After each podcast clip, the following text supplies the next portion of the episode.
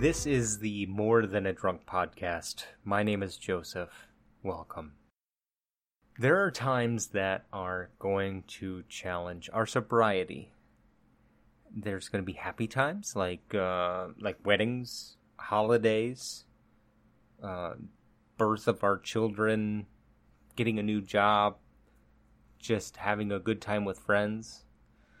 There's going to be sad times, you know, like funerals, um, losing a job, divorce, you know, getting in getting into a major fight with your your kids or your parents or your spouse or friends, or maybe you're just bummed out. You know, you're you're hitting one of the low spots in life, and I think it's it's necessary that that when you're able to, you need to come up with a go bag. And if you don't know what a go bag is, um, one, you don't watch enough TV which is great. TV just rots your brain. No, a go bag is it it's, it's something it's it's a bag that you've packed with everything you need so that way if something happens you all you have to do is grab it and you can go and you have what you need. So like if you are uh, expecting the birth of your child, you might have a bag packed with everything you need for the hospital, set in a specific spot that you know right where that is. So when your wife or when you go into labor, you can grab it and you're out the door and you're at the hospital and you have everything you need. So you don't have to run around and freak out.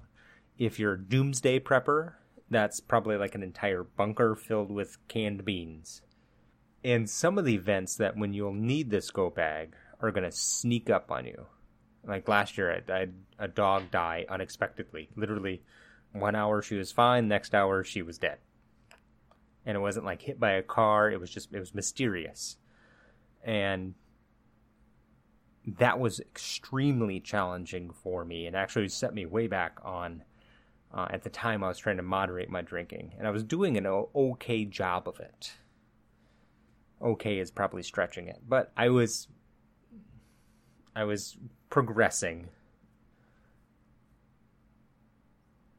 and even the events that you can plan for, like a Christmas party or a wedding, the stress of that event will sneak up on you. And so if you can prepare ahead of time, your brain it, you know once once that that freak out happens, your brain knows, okay, I go to this spot, I pick up this bag and I am ready. And so that's I have I have four things four things that I've I've practiced myself, and especially with holiday parties coming up. Really working on them so that way I'm I'm ready to go when I get to the party, and the peer pressure starts mounting, and or maybe you know the stress, like like going back to your parents, and and all of that, and and having to you know just juggle schedules and what presents to get and all those kind of things. That way your brain has the go bag that it can then use to bludgeon Evil Brain over the head with. Okay, first, rehearse your lines. That's figuring out what you're going to say when someone asks you if you want to drink. Now, in these scenarios, Evil Brain is going to be faster than, than you can be 99 million times out of five. Right? It's just it's always going to be faster, and it's going to be sitting there saying, "Yes, we want to drink. Yes, we want to drink. Yes, we want to drink." And that's where you grab your go bag, you hit it, hit Evil Brain over the head, tell it to sit down and shut up, and you pull out pull out your line. And it's it's either I mean uh, two easy ones. One is you have a non-alcoholic drink to go to, milk, water, juice, pop, tea, coffee, whatever it is just a drink that when someone says, "Hey, do you want a drink?" Oh, yeah, a glass of water. It's fine. You know, that's just the first thing that pops into your head. The uh, second option is just saying no, thank you. You know, just having that in your brain. Do you want a drink? No, no, I'm good. I'm good. You sure, man? I, you know, I, I, I got, I got Bud Light here. It's your favorite, and you know what? Not, not tonight. Not feeling it. Boom. That's it. Don't need to explain anything. If you're if you're still in the closet about about your drinking problem, you know, you don't need to expand you know, and and that's you just have to say no, no, I'm not, I'm not wanting it tonight. You know, if they keep on it and keep on it, you know, offering your, offering you a drink or asking you why you don't want to drink or any of those kind of things, then you then you come up with two more options in that scenario. One, you can get belligerent, and you can get angry and upset and start throwing things and making a scene. So then everyone's just like, oh, don't ask him if he wants a drink or you can just return the persistence. For me, I would I would do that. I'm I'm not someone who uh, leans into confrontations or or likes to make scenes. So I just say, you know what? No, I don't. I don't want it. No, thank you. Or again, the, the third option I guess you have here as well uh, that I said before is you can just leave. You can just say, you know what? I'm I'm going home, and then you leave. You're in a situation that you don't want to be in so know that leaving, and that's part of part of your go bag. I'm adding to it on the fly here. But part of your go bag is is knowing that you can leave. You're not being held hostage, no matter what evil brain wants to tell you. You can go home. And a big help with that, secondly, so step number two is bring reinforcements. So if you're uh, if you're still in the closet about uh, your problem, make friends with the bartender, or just anyone at, at, at the or when you first show up at the party, be like, oh, you know, man, I, you know, I had some I had some bad I had some bad Thai food, and my stomach is not feeling it, so I'm gonna be here as long as I can, but I cannot drink tonight, or else it will be a bad scene. So you just you make it clear that you know what I can't drink tonight. It has nothing to do with the fact that I have a drinking problem. Um, it has this other thing altogether, which I would recommend thinking about coming out of the closet about your drinking problem. It will most likely make your life easier.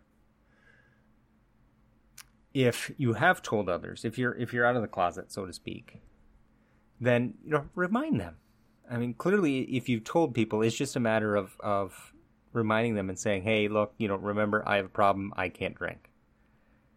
And get yourself a wingman. S- someone that, that will be able to, to step right in and, and remind you when the peer pressure gets too much or the cravings get too much or, or maybe you've already given in, you have a drink in your hand. They can remind you that, you know, hey, it's time to go home. Uh, thirdly, stock up on ammo. Right, you're you're going into a vicious firefight for your life. Bring as much ammo as you can. That's non-alcoholic drinks. So, like with me now, whenever I go back to my parents' house, I pretty much always bring like a 12 pack of sparkling water, so that way I have it and it's there and it, and I it's just my go-to. So that way it's it's become part of my new routine. So that way it's kind of the same thing. I just I go get it and the great part about it is I can drink as many as I want and the only the only shame I feel is how much money I'm spending for effective, you know, for what is basically just water. But that's far better than the shame of drinking. If it's if it's a catered event, um it's easy. If it, if it's a formal catered event. So like they have bartenders. That one's that one's easy. Go up to the bartender, tell them like, "Hey, I cannot drink tonight." You can even tell them you have a problem. They they won't say a peep to anybody else because odds are either they or someone they know closely has a drinking problem and is fighting against it, so they will understand. And they will help you out. And if if you want to hide it, they they will make you the mocktails throughout the night or at the end of the evening or whatever, make sure in that case you tip the bartender very well. Um, think of it as paying them the amount that you would have given them anyway with the booze, but just instead it goes into their pocket. You know, odds are it, odds are it's probably like twenty bucks to you, which I mean, twenty bucks is is not an insignificant amount of money, but it it might make their day. If it's a a more casual catered event. So like let's let's say you're going to your parents' house and they're you know they're cooking and they've provided the drinks and all that kind of stuff. Still bring your non-alcoholic drink with you. Just say, you know what, I was really feeling like having my sparkling water. It sounded really good, so I wanted to do it, and I don't really feel like drinking anyway. Or, you know, another option, tell them you have a drinking problem and you can't drink. That, you know, the truth, the truth shall set you free. In those situations, I mean, your only non alcoholic options may be like juice boxes for the kids. And as tasty as juice boxes are, you don't want to sit there and try and down like 15 of them in a night because I mean juice boxes are small, and if you're like me, you you go through drinks fast. And I, I think I'm on like my seventh sparkling water of the night, just simply because I I down them so fast. I really should just switch over to regular water. Finally, the the, the last the last step that's that's in my go bag is uh, holding on to my butt. There's a there's a there's a movie, and I am I'm 97% certain it's Samuel L. Jackson that tells everyone to hold on to their butts because something big is about to happen. No matter how well you plan, no matter how much effort you put into rehearsing your lines and bringing reinforcements and bringing extra ammo, you can have all of that stocked up. Evil Brain is an SOB and he will he will work on you all night long. Or you might have uh, you know, some jerk at the party who insists that you are weird for not drinking, so you need to drink. You know, I'm hoping that if you're old enough to drink in the States, that people are old enough and mature enough to not do that, but you know what? That's asking too much of fellow humans. Because, I mean, realistically, no plan survives first contact. Meaning, you can go in with your plan, but as as soon as things start happening, that plan goes out the window, and you're going to need to react to the situation on the ground. Um, Dwight Eisenhower, and I modified the, the, the quote here, but he said, you know, plans are worthless, but planning is priceless. So the key thing is is when you have all of this, you at least have the resources you need to not give in the first time someone says, "Do you want to drink?" You stand a fighting chance of of making it out of that situation with your sobriety in, in, intact. And again, always remembering the key thing that you have the you have the option of retreating. Right? There's no shame in that in, in retreating, going back to a, a better position and regrouping for the next battle. It's better that than to have your entire force wiped out and now you're three sheets to the wind, running around the party in your underwear, declaring yourself the king of the beers. I've totally never done that. It's not easy, but having your planning in place will help you keep Evil Brain in check. And again, what we're doing is we're setting the bricks in the wall around Evil Brain, our lovely border wall that is too tall for his ladder. And there's going to be times where Evil Brain's going to want to jump out and get you, but you have your bag of tricks, you have your go bag, you have your responses. And at the end of the night, let's say you do give in, you relapse, you have some drinks you can take that experience and knowledge and you and you can put it in your go bag and know that okay these are my triggers. This is what i need to avoid. This is this is the additional things i need to do to succeed. It's not easy especially in our society today where alcohol is just everywhere. It's not an easy fight but it's a fight worth fighting and i think you can do it.